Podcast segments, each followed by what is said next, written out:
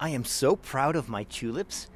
We've got four white ones, two pink ones, and one and a half purple ones. There is one on the way, and there are two more. I, I play. I put these um, these tulip bulbs in a pot before I left for the UK, and while I was away, they've all uh, popped up and started to blossom. And when I came home, they were just perfect.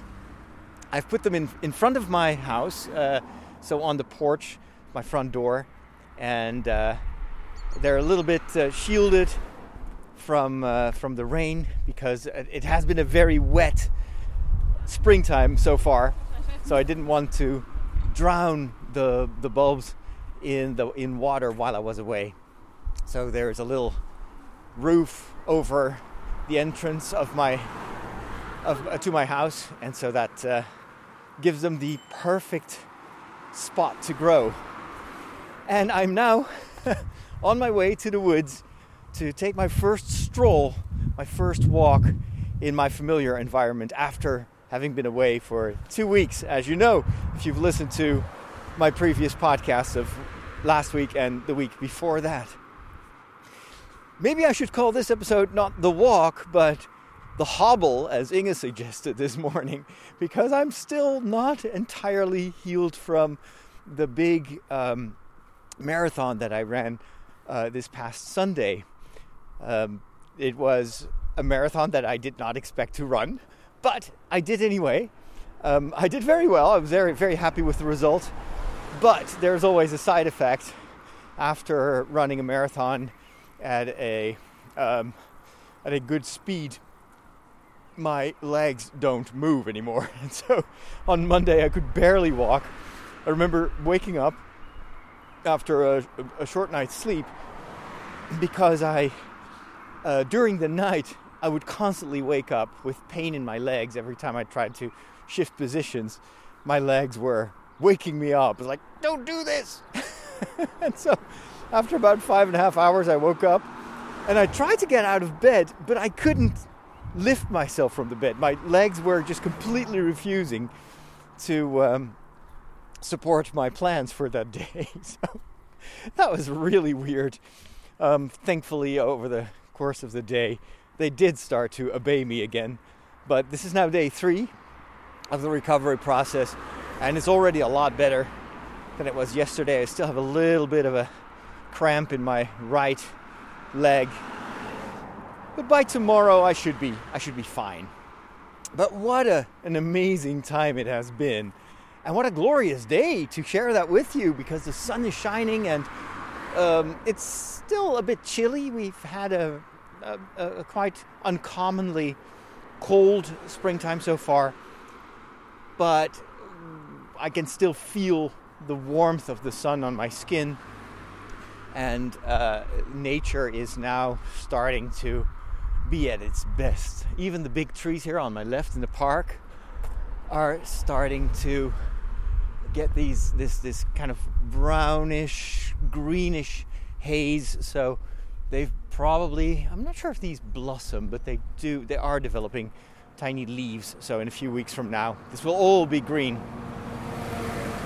There's an unusual amount of traffic here on the road um, that I follow to get to the woods because they are working um, in various places here in and around the village to improve the situation for traffic and most importantly and i'm super happy with that for bikes.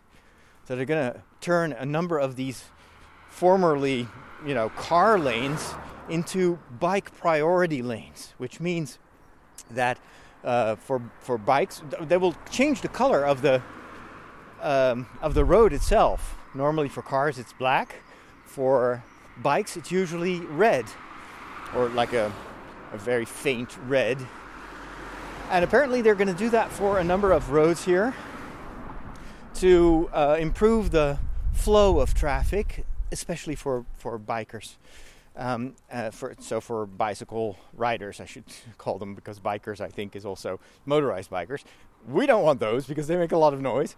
But uh, the more regular bikes, the merrier.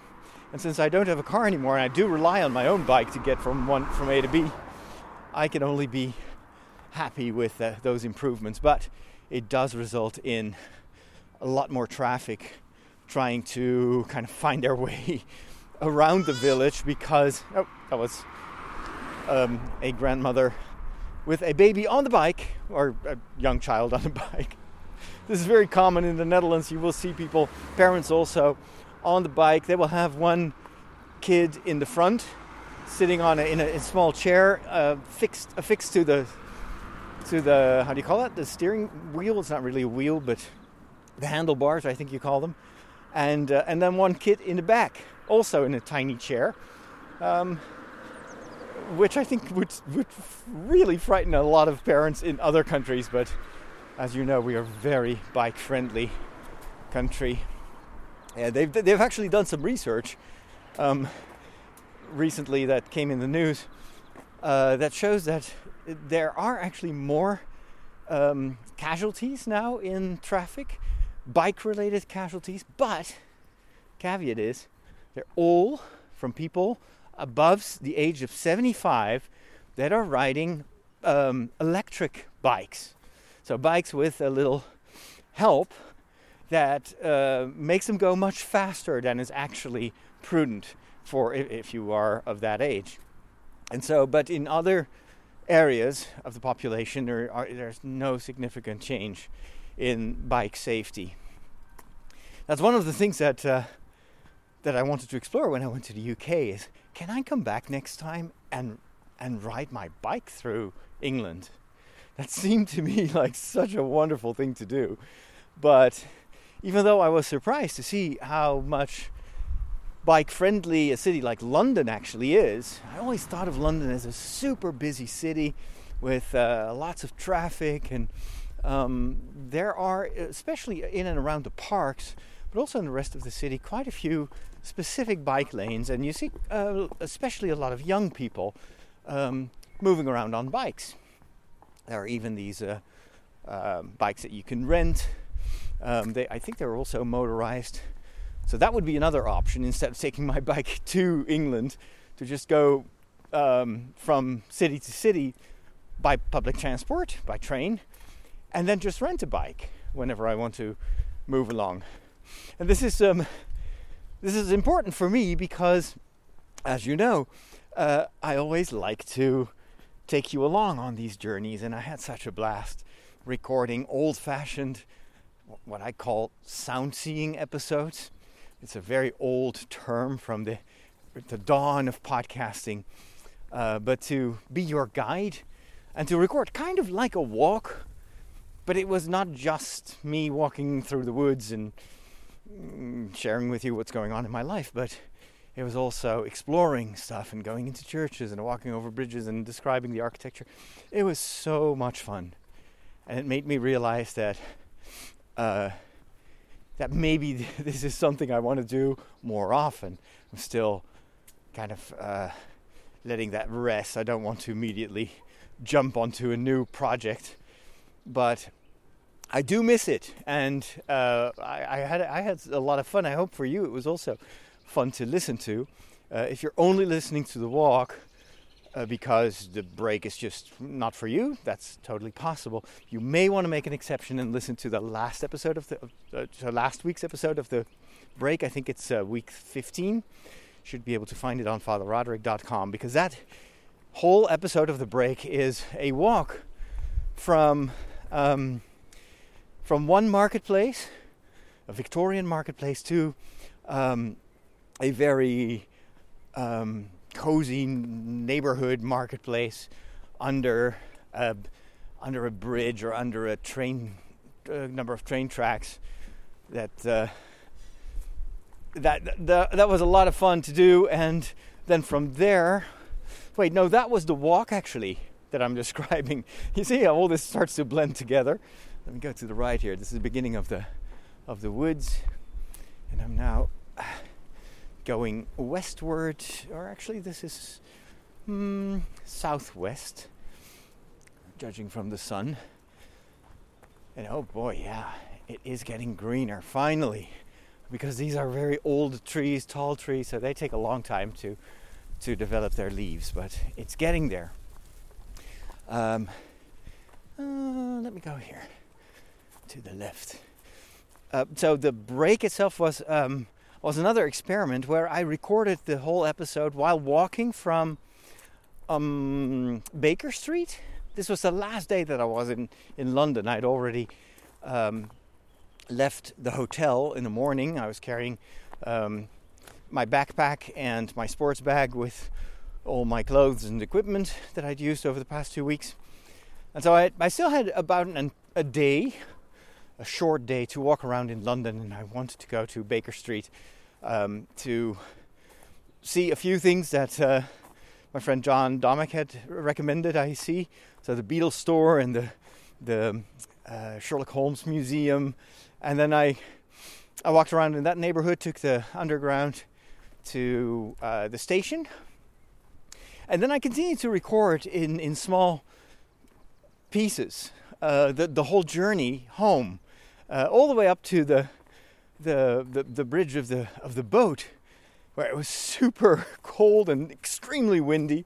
Uh, it was a, quite a challenge for my little uh, audio recorder that I'm currently also using, because even with this huge dead cat wind cap that I have to protect it from the influence of the wind, I did have to go um, in, in, into my audio editing software and uh, and fix some of the problematic spots. And I didn't even got I, I wasn't able to get rid of, of all the wind noise, but uh, all in all, I was pretty happy of how that episode turned out, and it's it's like an entire journey.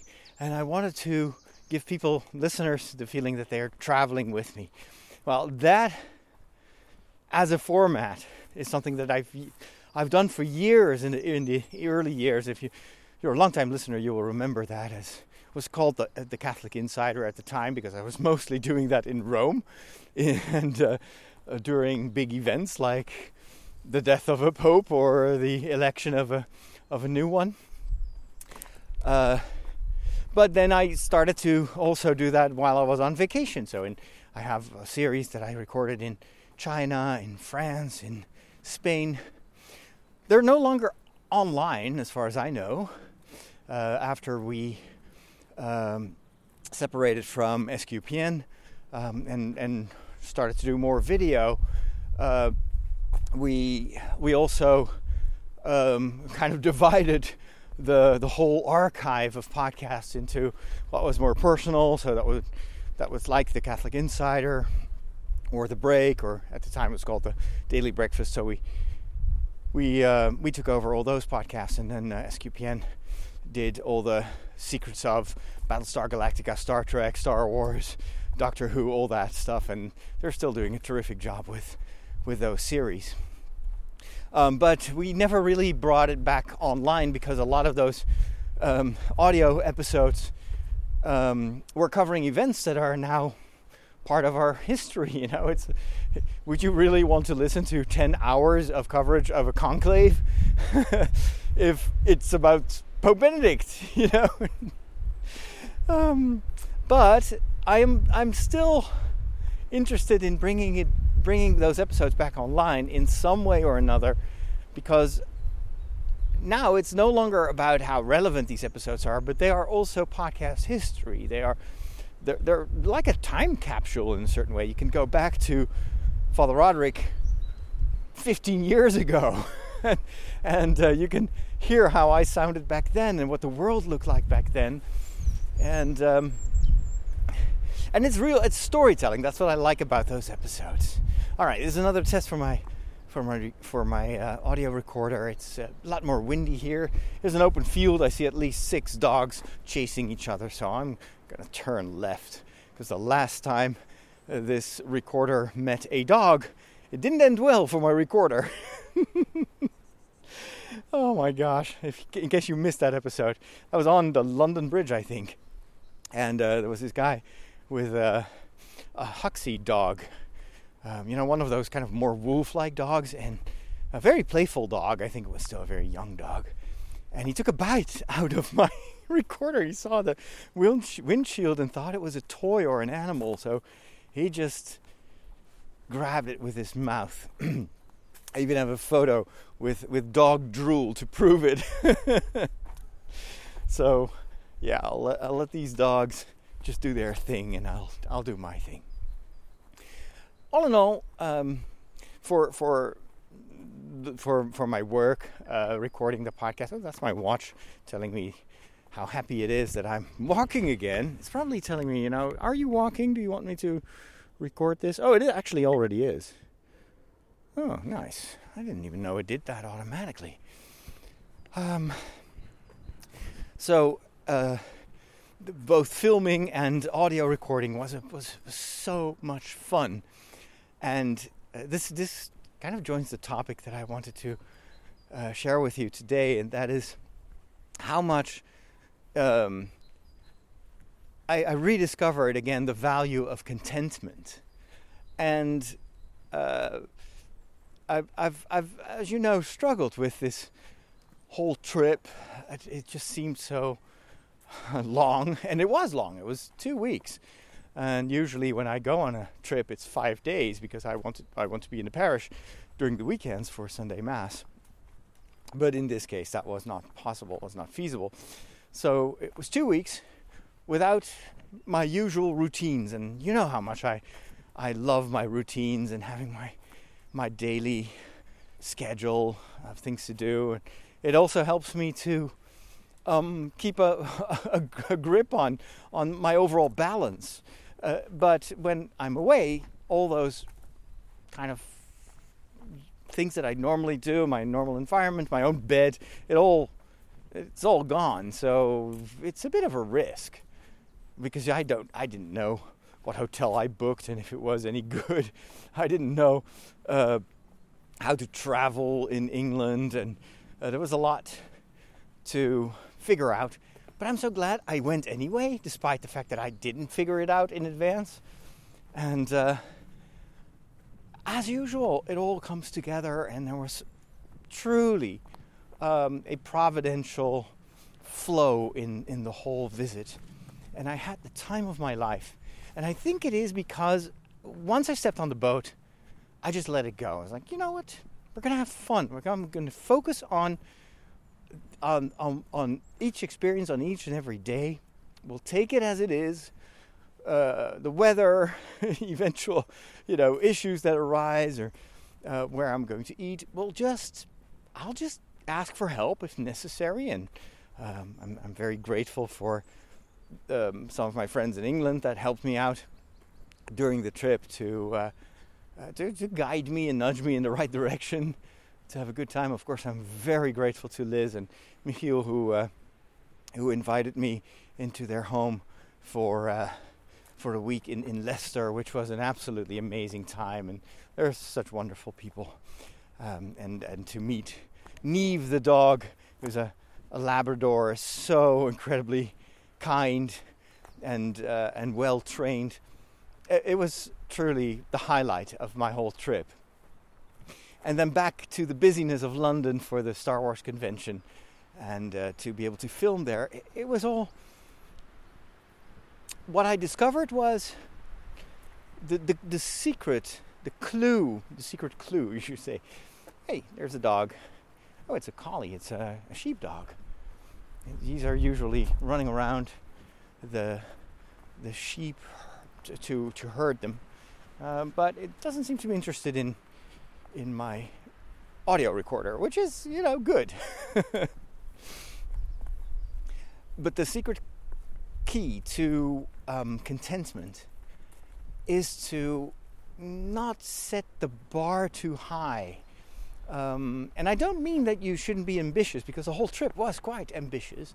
I haven't done a big trip like this for years. It was long before COVID that I did my last big production trip, um, and this one was uh, uh was was quite quite a journey and quite a project. But I didn't set myself impossible goals. I didn't tell myself, "Hey, I should." Um, produce like three documentaries and pre-plan everything. So I, I I did what I could, and every time I discovered, oh, I've I, I thought this was going to be easier, but it's more complicated. I need a little bit more uh, time, or I just run out of time. I just let it go. Like that's not a problem. Nobody, um, nobody tells me that I should do this. I'm only setting goals for myself. And so the quickest way to find your balance again is to just go with how you feel. And uh, I always think of every day as a gift that has a certain amount of potential. Um, and but the how you realize that potential depends, of, of course, also on the amount of energy, on the circumstances that are given to you, and all of that is out of my control. I don't know exactly how well I'm going to sleep because if there's a lot of noise outside, I may uh, wake up in the middle of the night several times. I'll be much more tired the next day, so I won't be able to work as hard as when I'm super fit. The same thing for running. I was still in this process of tapering, which is in the final weeks before a big marathon, like I ran on, on Sunday. Um, you are still supposed to run and at the same time, uh, you have to take it easy. It's like slow runs, and uh, but that tapering process is is very important. You cannot, um, if you do too much, you start the race with. Uh, with with your muscles, your leg muscles still in recovery, and that of course will negatively impact the race. If you don't do anything, then that too can have an adverse effect on the on your fitness and not really on on the, on your kind of basic condition because that is built up over the course of what is it 14 weeks of training but it does uh, it does affect kind of the the blood flow to the muscles and everything so I had to let that go as well. I was in London and I the first few days I was walking so much. I was walking for hours and hours. If you were um, part of my Patreon community, and you know that on Discord, I have created a channel where every day, over the course of this whole journey, I posted photos and little stories, and you you will have witnessed how incredible, how incredibly far I walked on those first few days. I didn't use the underground yet, so I already knew this is not good for my legs. But well, let it go. Then I did, I think one, no, I did two runs but barely did the prescribed distance. And so again, I'm like, well, let it go. That whole marathon, that's just a goal that I set myself. Nobody tells me to do this. It's not that it's a sin not to run the marathon. this trip was um, came up long after I had uh, signed up for the for the marathon.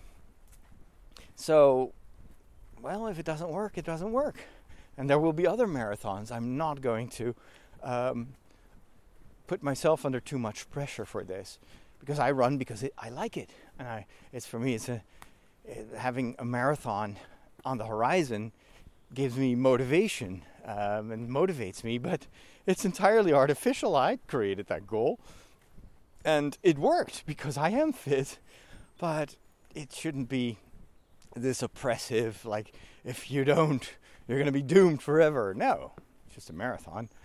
Um, so once I let that go, it was much easier to enjoy just what every day brought. And then the other thing is, there, there, um, there is still this kind of lingering temptation to think that if I go on a journey like this, it is, I know it isn't, but it, it might be perceived by some as vacation. That's how my parishioners called it if they knew that I was away. It's like, oh, I hope you have a great vacation. And it is not. It was never meant to be a vacation. It was meant to be uh, part of my of my mission to reach out to the geeks and the young people, and to be there and to connect, and to tell stories and to bridge the bridge the world, build a bridge between the world of in this case, Star Wars or storytelling, like I did in the first week, and uh, and the Bible, and faith. But I know that for many people, you know, if you go on a trip to the UK to and visit London and post nice photos of all sorts of sightseeing things, it does come across as a vacation. So there was this lingering temptation to constantly um, project or communicate that no, I'm working. I'm working on on a documentary. I'm actually I'm working on two documentaries, and yeah, I did have ideas, but I also knew not to step into this trap and to focus on uh, just going with the flow, and also and to enjoy the experience, because I know that m- the more I enjoy what I do, the better I do it. You know, it's like um, I had this whole um, realization recently that one of the reasons that I sometimes get stuck with my YouTube channel and with TikTok is that I let it become a chore. And it's I, it's no longer me sharing my enthusiasm about the stories that I love and, and just being myself, which is what works the best on YouTube. But no, I sit down and feel like I have to study everything and and then it, it gets more and more work because perfectionism drives me to constantly reschedule the moment of truly recording and editing the stuff because I want it to be some kind of proof of the validity of, of my work and my life. And eh, I, I felt that in the back of my mind, and I immediately told myself, let's not go there. Yes, I will certainly do something creative with this, these two weeks, but the main goal is not the end result the goal here is to have a good journey and to bring people along. And if I try to overdo the planning aspect of it, uh, of course, I won't make my, I won't be able to attain those goals because so much of this whole process is not in my control. But I could also miss out on a lot of encounters and interesting opportunities because I'm so fixated on what I think should be done. so it was all a very good exercise in letting go and let providence just um, guide me, which is absolutely what, what worked. I think I shared that with you already in the previous episode. My, my watch is so happy that I'm walking. it's like I, I missed walking. Um, so the, um, the the the Holy Week, of course, was a big question mark. I, I didn't really know how that would turn out. And it's by sheer providence that I ended up in that parish very close to my hotel and had this amazing Holy Week uh, with this multicultural parish with such an inspiring and enthusiastic crowd. Uh, I, have never seen so many people in church for the Triduum. In, in the Netherlands, the Triduum is barely visited. It's mostly the elderly that still come to those celebrations. They're not all masses, as you know, because they are on a weird day. It's Thursday and Friday, and sometimes this stuff isn't, you know, on on on very um, unhelpful times, like like the way of the cross at three o'clock in the afternoon. You know, most people just work, so they can't come and the same is true for evenings. You know, if you have uh, Holy Holy Thursday, it's super important for the in the Catholic liturgy. It's very important for, for priests, but for a lot of people, this is unattainable because they have kids, they have um, they have work, they they may not be able to get back home in time, etc., etc. So, but I was surprised how many people came to those celebrations in in London or in the suburb of London, and it was heartwarming. I was like, okay, see, the church is not the same everywhere, and it's you know it's a, it's a wonderful experience to be not in the Netherlands for a change. And I also really um, enjoyed the style of the parish. The the the priest, uh, uh, Father Edward, was uh, from Poland. He's a missionary priest. He's from a missionary congregation.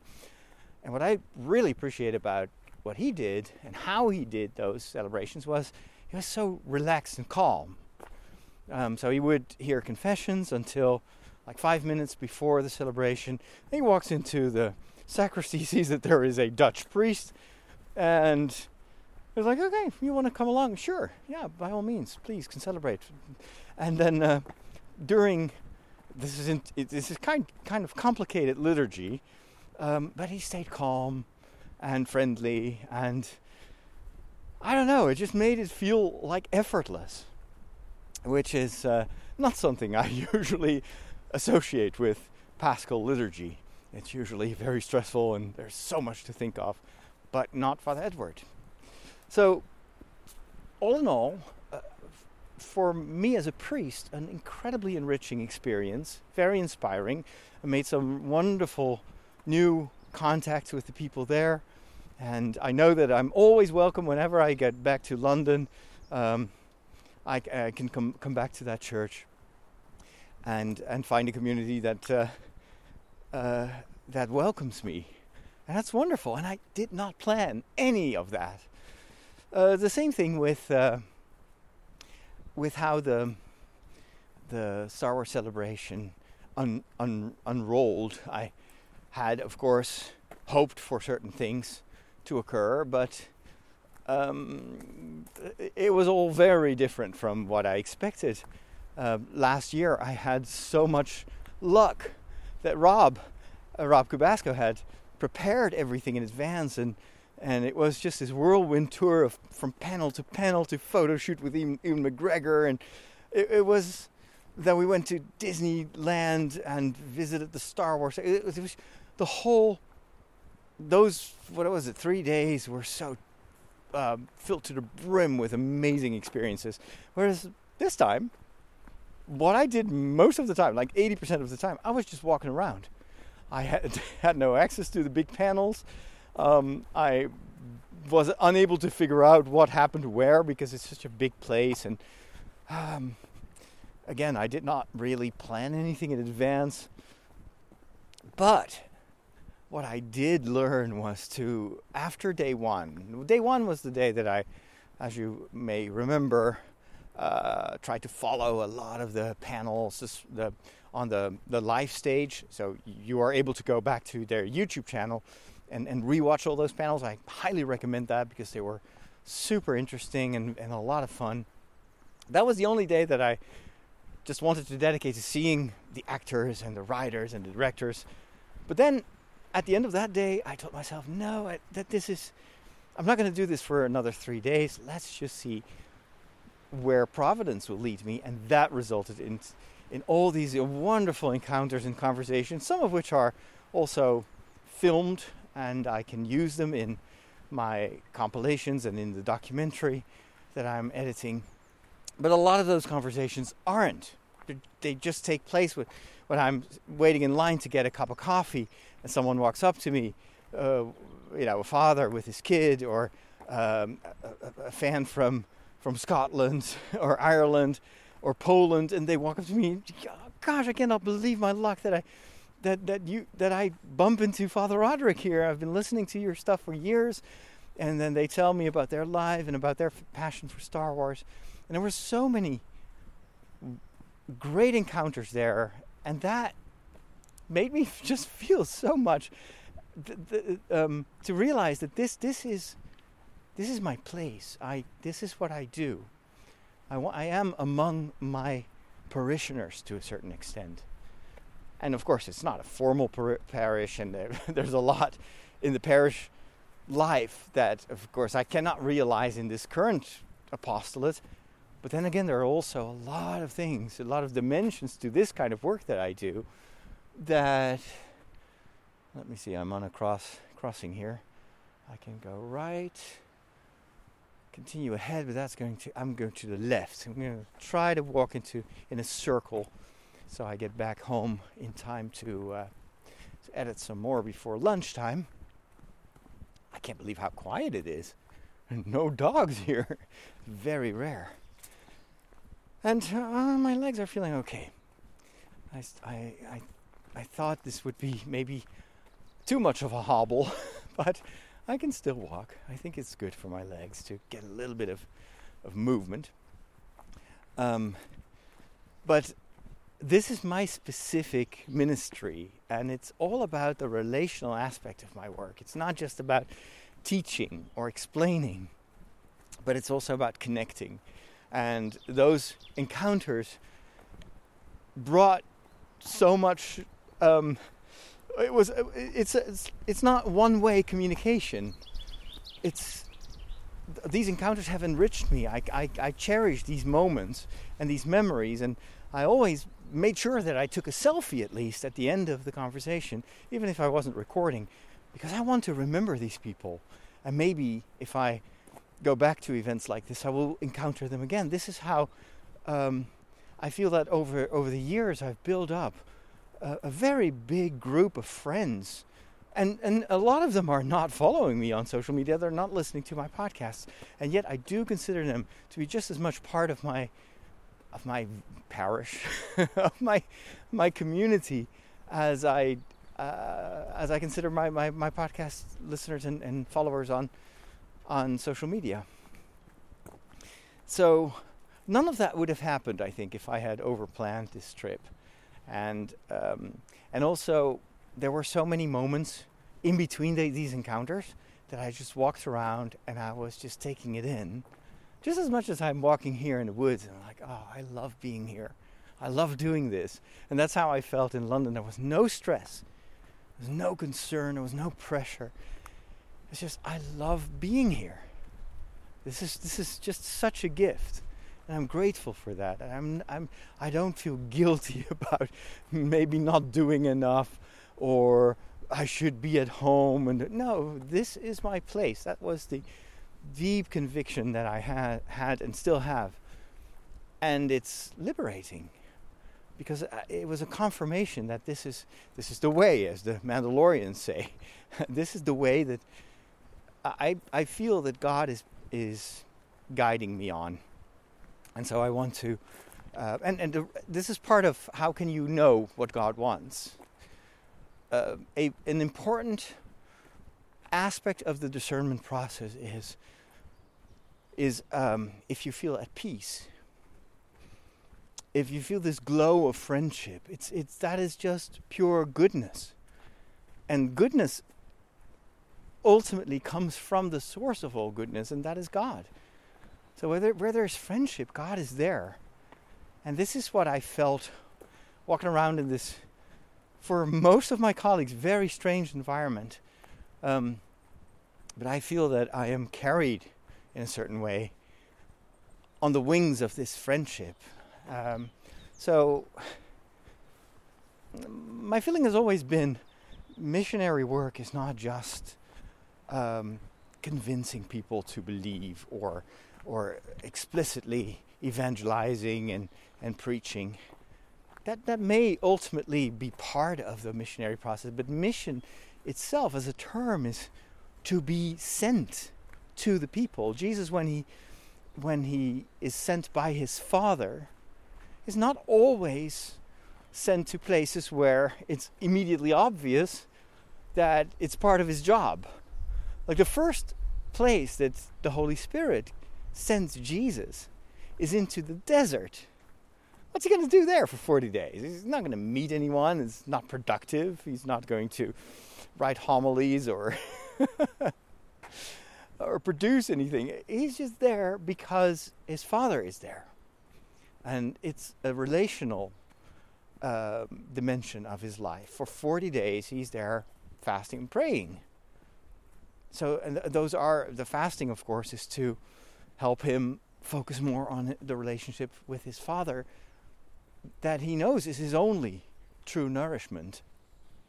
And, and later on, when he returns from the desert and he starts his mission, um, he's often in places where the, the people that work in the synagogues and the temple would never come because, you know, eh, that's not part of our world. We don't go there. We have more important things to do. Um, and, and they will even actively avoid some of the places where Jesus goes. If he, when Jesus goes to the sick or to the lepers or you know the blind beggar who's sitting in in front of the one of the uh, gates of uh, of the city. Jesus stops and he makes a connection. And he, I, I always remember in, in in one of these conversations, Jesus asks um, a disabled person, "What do you want? What do you want me to do?" So he's not there like, let me tell you how God is guiding you through this blindness. no, Jesus uh, what can I do for you? And then the blind man is, well, I would like to see. Can you do that? And Jesus yeah, sure. Let me fix that. And so there is almost no preaching involved. Jesus affirms the good that is already in this man, the faith of this man. He, but he does it while at the same time just healing someone, which is helpful for that man. But you could wonder if that's very productive for the overall mission of Jesus. Now, in hindsight, we know it is because it is all these miracles are token moments that that show us who who Jesus truly is and what the intentions of his Father are. He's not here to condemn. He's here to save. He's not uh, there to be to be venerated and worshipped. Uh, no, he's he's there to carry us.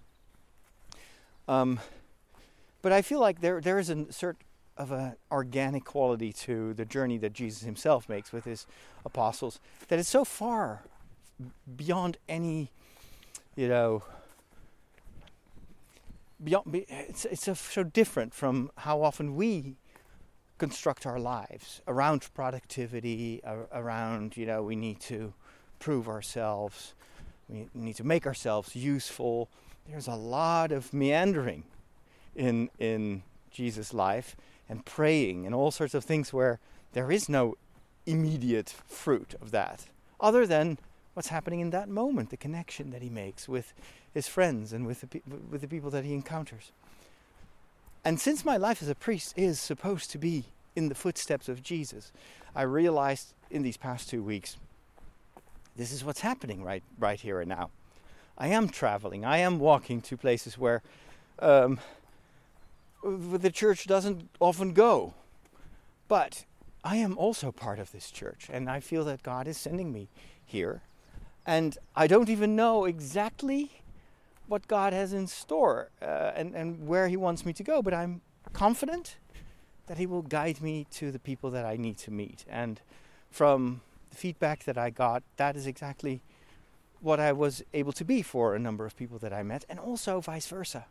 I feel that God has put some people on my path over these two weeks that I needed to talk to, that gave me something, that helped me. And there's still a lot to process, but it made the whole experience so incredibly rich that I feel I can I can say with confidence that I should do this more often. I am going to do this more often. This year is, um, I think, going to be an alternation between travel, storytelling, meeting people, and then sharing those experiences with you. And uh, this is why, since I came back, I've been editing again. And I love it. I, I enjoy it because I feel this is this is so beautiful what happened there, and I can't wait to share that. It's that that's the cool thing with beauty and with wonderful discoveries. It's fun when you discover it for yourself, but it's even more fun to share it. Like if you see a wonderful sunset, most of us will just grab their cell phone and just take a picture, put it on Instagram or or uh, anywhere else, uh, because beauty just drives you to share it. Ah, oh, this is this is uh, uh, the open field where yesterday evening my fellow runners have been training. Uh, our our uh, African trainer posted a few photos and videos of the training, and I was a bit sad that I wasn't there because th- those are those are my friends. But I, I, I, it would would have been so imprudent after a marathon. You need to uh, take a, couple of days of, of complete rest uh, before you start training again. So maybe tomorrow on Thursday, I've decided to actually uh, join. Um, the long distance group. So I'm part of an athletic um, organization. And I've only been training on Saturdays for the past few months um, because I was doing my own schedule for the marathon preparation. But on Tuesdays, there's normally also training here, but that's more like speed training and interval training. And then on Thursday, there's another group, and some of them actually ran the same marathon that I did, but I didn't know them because I never trained together. And so on Thursday evening, around 7 p.m., they always train for about an hour and a half. And a lot of the members of that group are definitely in a league above mine. Um, I saw that a number of them went to Rotterdam to run the Mar- Rotterdam Marathon, and I'm just stupefied when I see their times. So I ran my marathon in four hours and uh, seven minutes and 47 seconds, which was my personal record. Um, but most of those people ran like in three and a half hours, or there was even one guy who ran the entire marathon in two hours and 30 minutes. Now, we're talking about youngsters. They're in their 30s. So obviously, um, since I'm in my 50s, there's no way that I could ever uh, reach that particular speed or train that I could run at, at those um, at those speeds. But I do believe that I have it in me to run faster than I ran this previous one. So I want to join this Thursday group as well. That will give me three times a week where I train um, and my goal is to run another marathon in October or maybe November. Maybe I'll, I'll run the Marathon of Amsterdam, which, which is uh, uh, similar to the Rotterdam Marathon. It's a city marathon. And try to get to, well, let's say three hours and 30 minutes. That is super ambitious. That's a very, right now it feels like an unattainable goal because I, even for this marathon, I trained to run a marathon in three hours and 50 minutes and it was all I was helped by the trainers. They they came up with this whole schedule that I had to follow. None of that worked out for me. I I couldn't do it. I got injured at one point, and then I had um, these recurring moments of fatigue that you may remember. So that often made me skip sometimes an entire week of training. So my training was absolutely not what it should have been. And then, especially those two last weeks in London made me realize that no, I'm probably not going to run a marathon at all. But here's what I here's how this connects to what I just talked about. Uh, this whole idea of contentment and how to be content. It's whenever you feel like, hey, I need to reset my goals or recalibrate my goals, do it as quickly as possible and enjoy the feeling that you are able to meet those recalibrated goals. Don't fuzz about, oh, but I should have run much faster, and if only I hadn't been so tired, I could have done more. No, your happiness can be severely um, impacted by you setting impossible goals. And so you cannot always change the circumstances. You don't have impacts on a lot of things that happen in life around you. What you do have impact on and influence on is how you look at the world and how you like well, what is the cause of so much frustration in families in your work life and maybe even in the parish is always you have this ideal it should be like this reality should be like this but then reality is not that you know i want to, this week i want to start on monday i'm going to work so well i'm going to be happy at the end of the day and then on monday you feel terrible and you didn't sleep well and you wake up and you're all like, oh man, this is not going to be a good day. There are two things you can do. You can either mourn the fact that it didn't go as you wanted it to go, or you just accept it and you say, well, well, but but what what can I do?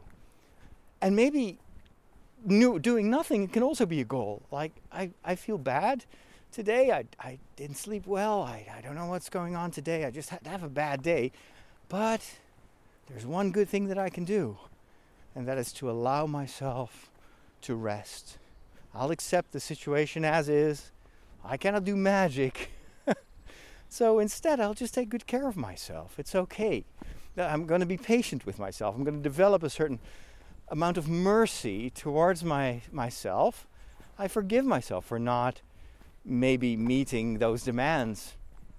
And, and I am I'm still going to be happy with whatever happens today. And that gets rid of usually of the frustration of the tension. Two big dogs running there, chasing each other. That's better than chasing me, although you never know. Once they see my windshield. Hallo. Oh ja, dat dacht ik al. nee, nee. nee, dat is geen speeltje. Nee, nee, nee, nee, nee. Nee, kom hier. Nee, nee, nee, nee. Dan denken ze dat het een, spe- een speeltje is en dan... eh, ik had de laatste ook een, die had het gewoon in zijn bek. ja, het is een soort... Eh, Ja, het is een soort... Ze zijn nog jong, denk ik, hè? hier. Kom hier. Tankraan, hè? Okay, these two dogs are very enthusiastic, as you. and they were coming after me, but now there's another dog. I've hidden the. No? Nay. Good, good, good. Oh, this other poor dog that is now has taken the place of my of my recorder. Oh my gosh, that ended just well. That was that almost went wrong. Thankfully, the owner was a bit more uh, in control than some of some of these dog owners that I met in the past. Wow. Okay, so the trick is always leave my coat open. So the moment I see dogs walking towards me, I have to do this, and then, like I'm, it's like Grogu, you know. I just shield Grogu. Maybe I should call this windshield Grogu or something. I'll come up with a name. I'll just hide it under the protection of my coat. Oh boy, oh boy. no drool on my microphone this time. Okay, so where was I? yeah, so even in, in a, if you have a bad day and things are not going your way, and you have um, in the past maybe feel you may have felt unhappy, frustrated, disappointed in yourself. There's always something. There's always another choice you can make, and say, "Hey, I'm going to take good care of myself." If someone else would have a bad day, what would you do? You wouldn't. You wouldn't berate that person like, "Oh man, you should work harder." No, most of us, except for psychopaths and narcissistic people, um, you'd say, "Hey, take it easy. You know, don't don't worry about it. We all have our bad days," and uh, you would encourage people to take it as it is, and so do that to yourself as well. And and this is how I approached the the marathon. I I knew uh, after coming back from um, the the journey, I was so tired. I didn't sleep at all on the boat after I I recorded my podcast. Maybe it was because I was trying to record a podcast on the boat, and then my brain just went in overdrive. But I didn't sleep much. I- was I was exhausted, and the time to register for the marathon was running out. So my trainer had been calling me several times um, because he was going to come with a few of us to the city where I would run the marathon to encourage us. So he wanted to get in touch and finally called him up and said, "Hey, I don't think I should run this marathon. I don't think it's I'm so tired and I didn't train well." And he said, "That's not a problem, you know. I, I think you can do it. You you've you've been in good shape. You've done you know, maybe it wasn't a perfect training, but you don't have to. You don't have to completely do what you, you originally planned to do. Well, what if you just aim for, um, for a time in uh, like four hours and twenty minutes? Just do that. You run a lot slower than you did during your running. Just let go of that idea that you have to finish it uh, you know, under under four hours. Just you know, aim for four hours and twenty minutes. I know that you can do it. And so I trusted him. Uh, that, for me, that was a really good moment to realize I am not the trainer here. He's got uh, decades of experience. He has run so many marathons himself. If he, if he thinks I can do it, and he's been observing me uh, and, and my progress for, for months now, um, I should listen. And that's what I did. So I signed up. And I already went to the marathon and they picked us up with a car, and we were four, five people in the car. Two of, um, or one of them w- would run a, his first half marathon, so he was kind of nervous. And then there were two seasoned marathon runners. One had already run a hundred marathons, and uh, his wife was running her 50th marathon, and she had been training also very hard to uh, meet a certain uh, time and then there was our tra- um, our trainer and me. And I was like, I'm just I'm gonna go for finishing the race. That's all I can hope for. It's already quite something. I'm proud of myself that I'm going to try it. But if it doesn't work, that too is an experience that I think is um, is going to be valuable. Failure is never a, truly a problem because you we learn from failing, and so I was like, I'm, I'm, I'm going to do it. Just the fact of the act of trusting my trainer instead of of of um, bailing myself out too easily. That already is a win for me. It means that I that I'm able to let go of my own fears. And so, because I felt so free, um, I just had a great time. And uh, it was painful. It always is. A marathon is always painful. But when at the halfway point, I was starting to, my legs were starting to cramp up. And I am pretty up, uh, positive that this was because I had been walking so much in London uh, over the past week, I I was basically at the point where I could decide to stop and walk back, or I could continue.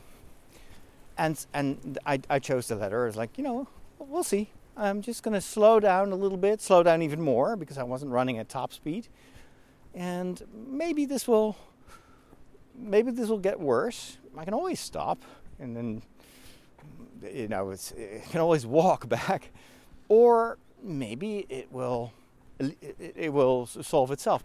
And so, I had uh, taken four tablets of paracetamol with me. So that's very mild uh, uh, pain um, painkiller. Uh, I barely ever take paracetamol. Oh, let's see. One, two, three, four, five small dogs. Let's see if I have to hide. These are small, so I don't think they can jump up and grab my, my recorder, but still, I may want to hide Grogu here and see what happens. Hey, buddy. Hello. Yeah, it worked. They did not see my recorder. the, the, the, the, black dog, he was. He, eyed my rec- my windshield from the distance, and I hid it under my coat and then he was like, "Oh, oh, it's gone. All right, I'll just move on, move along." but um, uh, I, so I took I took uh, one of those pills um, when my legs started to cramp up, and I slowed down. That's basically what I did. Um, a, a, couple of kilometers uh, after that, I I took another one, and and that basically fixed the problem. I still felt my legs, I couldn't give it everything. I know that I, uh, if my legs had cooperated, I could have easily run at least 15 minutes faster. But I chose not to because my, old, my, there was no bar. There was no goal. I was just, I'm so glad that I'm still running. And then at one point, this is not a city marathon. It starts in a city, but then you go on the countryside. And I was running through a beautiful open area with meadows and uh, trees and cows, and it was all very idyllic. There wasn't, there were no, almost no other runners around me because we started with the half marathon group, so it was very crowded. There were thousands of runners, and then at one point, all the half marathoners went their own way, and that left me with an open road. So I was running there as if I was running by myself. And I remember at that time I felt the same as I felt when I was walking around in London and when I was walking around on the convention floor. It's like this is where I this is where I love to be. I love that I'm running. I love that even though my legs hurt, whew, there's a, quite a bit of wind.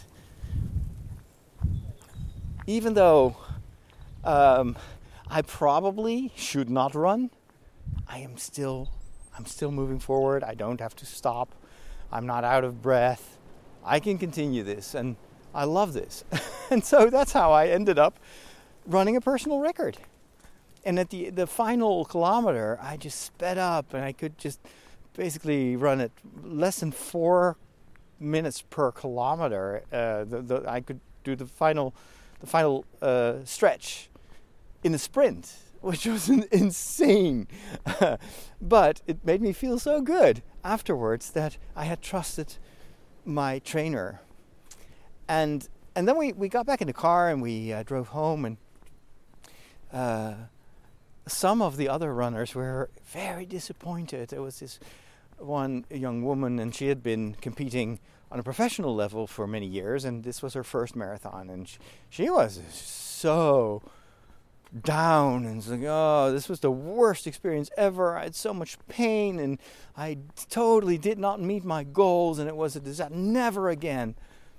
I didn't know that she was a professional athlete, so I thought it's just you know someone in her in her twenties, and there will be another marathon. So I tried to encourage her. I was like, yeah, we all think that during our first race. Don't worry about it. A few weeks from now, you're you're going to forget about the pain, and you're going to feel like the challenge of of doing better next time. Just let it go. Enjoy it. Be, be, what was your time? And then she said, oh, only only three hours and twenty minutes. It's like, whoa, I would die for a time like that. so, but it, it, it made me realize once again contentment, the key, the secret key to contentment, is making sure that there is not much difference between your goals and the reality. And, and the, the, the reality also of what you, what you currently can do. Uh, life is a gift. My health is a gift uh, yes, I did work on, on the preparation, but sometimes life just goes in a different direction and I don't have the exact amount of energy that I need for the goal that I used to have. But then the key is just change the goal and and be happy with what you can do. Focus on on the grace of every every moment instead of mourning whatever you, you feel entitled to get but didn't get that usually results in either disappointed, disappointment or self-hatred, frustration, stress, all those bad things that make you feel bad. And but if you if you approach yourself as if you were your own personal trainer, you, you start to talk differently. Or maybe, you know, on a level of our faith. Think of how God would talk to you. How does Jesus talk to the people that he meets. It's not like, dude, what are you sitting here near the city gates? Yeah, I know you're blind, but you can still be useful and you know, you just pick up yourself and believe in yourself and set yourself some goals and No, Jesus is let me help you. Let me I want to make time for you. To wait for these cars to pass by and then I can cross the road Jesus asks the blind man, What can I do for you? But he doesn't set an impossible goal. In fact, he praises the man for what he already has, despite his blindness. He says, You have faith. That's amazing. That is what saves you. You know, so Jesus is very encouraging. And it doesn't mean that Jesus doesn't uh, point a direction or that he doesn't. Uh, challenge his apostles. He does that all the time. You know, we have to go to Jerusalem. Oh, they're going to kill you. Yeah, but we're still going to go. so, but it's always on the basis of, um, I think, the feeling that Jesus has that he is exactly where he's supposed to be. And that even when bad things happen, it's still part of God's plan. There's nothing you can do. You're way too insignificant to think that you, your f- failure or lack of progress or whatever, can hamper God's plan. you overestimate your importance. But on the other hand, that's also liberating. You know, it's just do what you can do. And if God wants you to go in a certain direction, He will give you the grace that you need to do this. And I often think of uh, my my work and my life as a, a, a bit of a, a cha- like a struggle between God's will and my will. And in the past, I've made the mistake very often to think that what I want is what God wants, only to discover that God is much more lenient and more merciful than I am towards myself. And it's this it's discovering this that I'm already loved God already loves what I do. Um, that why wouldn't I? Why wouldn't I ha- um, adopt the same, the same view, uh, the same perspective? Um, why would I be very merciful and patient towards other people and not towards myself? And this is, uh, if you think of the Hobbit, uh, Frodo or Bilbo, um, they they go on an adventure because they feel pulled. But it's not because they're forced. No, the dwarves would love to hire Bilbo, and Gandalf is kind of nudging Bilbo to go along with the dwarves on this adventure. But oh, he, initially he refuses. He's like, no. he faints when he when he reads all the dangers that are ahead of him. But then the next morning he wakes up and he's alone in the in at Bag End, and and everything is clean again, and the dwarves are gone, and that's where he feels the pull. Is like, oh man. Even though all of this was unexpected, I I miss this fellowship. I miss these people. I want to be where they are. And then he he runs out of his house and down the hill and like I'm going on an adventure. And you can see the glee and uh, of course afterwards he has regretted that multiple times. But this drive this this is a positive drive. He doesn't go on this adventure because he's coerced or forced but out of desire. And and that creates energy. This is how i want to approach my own my own life and my own goals um, the contentment is not in what exactly you will be able to deliver in the end, but the contentment is knowing I am where I should be. I am making the journey that God has traced before me. This is the way, and that's enough. When Jesus says, I am the way, uh, he, he does not define himself as I am the goal. no, I am the way. So walk with me. That's all I ask. And then we'll see where that leads us. But let's not worry about that now. Just walk with me, trust me. Just as I had to learn to trust my trainer, even though I, don't, I didn't believe that I could do it. But my trainer knew that I could. And knowing that that actually worked out was so comforting and so gratifying and motivating to trust even more in the, in the future. Well, that is what I wanted to share with you. Um, thank you so much for the privilege of your time. Thanks to those of you that are supporting me through Patreon. And if you're curious to see all my photos and relive my journey in the UK, um, you can already become a patron starting at uh, what is it, 250 per month. So take a look at patreon.com slash Father Roderick. And um, I'm glad to have you uh, as my fellowship on my journey through life. Talk to you later. God bless.